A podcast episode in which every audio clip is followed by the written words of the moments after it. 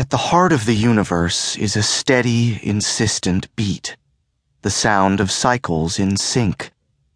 It pervades nature at every scale, from the nucleus to the cosmos.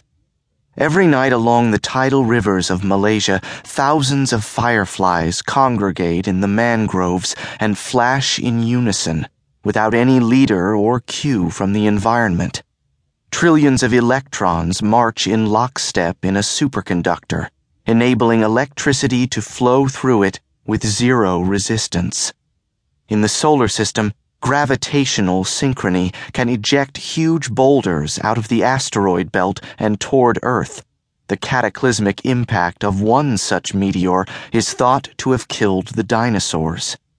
Even our bodies are symphonies of rhythm, kept alive by the relentless, coordinated firing of thousands of pacemaker cells in our hearts.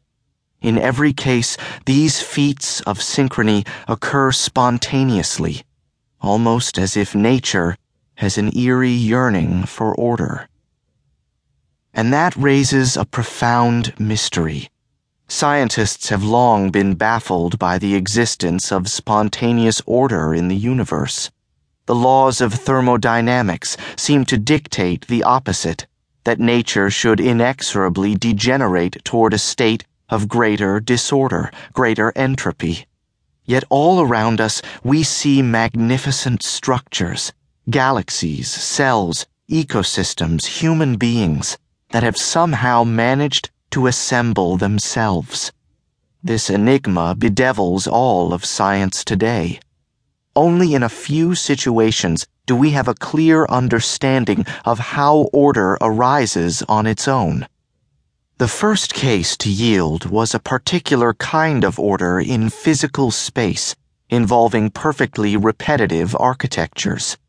It's the kind of order that occurs whenever the temperature drops below the freezing point and trillions of water molecules spontaneously lock themselves into a rigid, symmetrical crystal of ice. Explaining order in time, however, has proved to be more problematic. Even the simplest possibility, where the same things happen at the same times, has turned out to be remarkably subtle. This is the order we call synchrony. It may seem at first that there's little to explain. You can agree to meet a friend at a restaurant, and if both of you are punctual, your arrivals will be synchronized. An equally mundane kind of synchrony is triggered by a reaction to a common stimulus.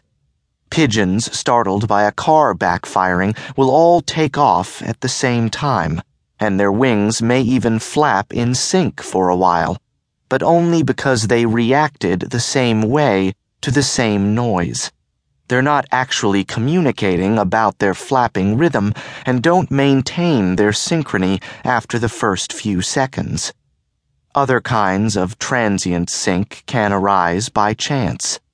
On a Sunday morning, the bells of two different churches may happen to ring at the same time for a while, and then drift apart.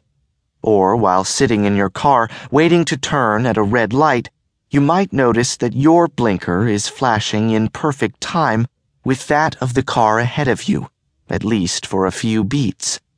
Such sync is pure coincidence, and hardly worth noting.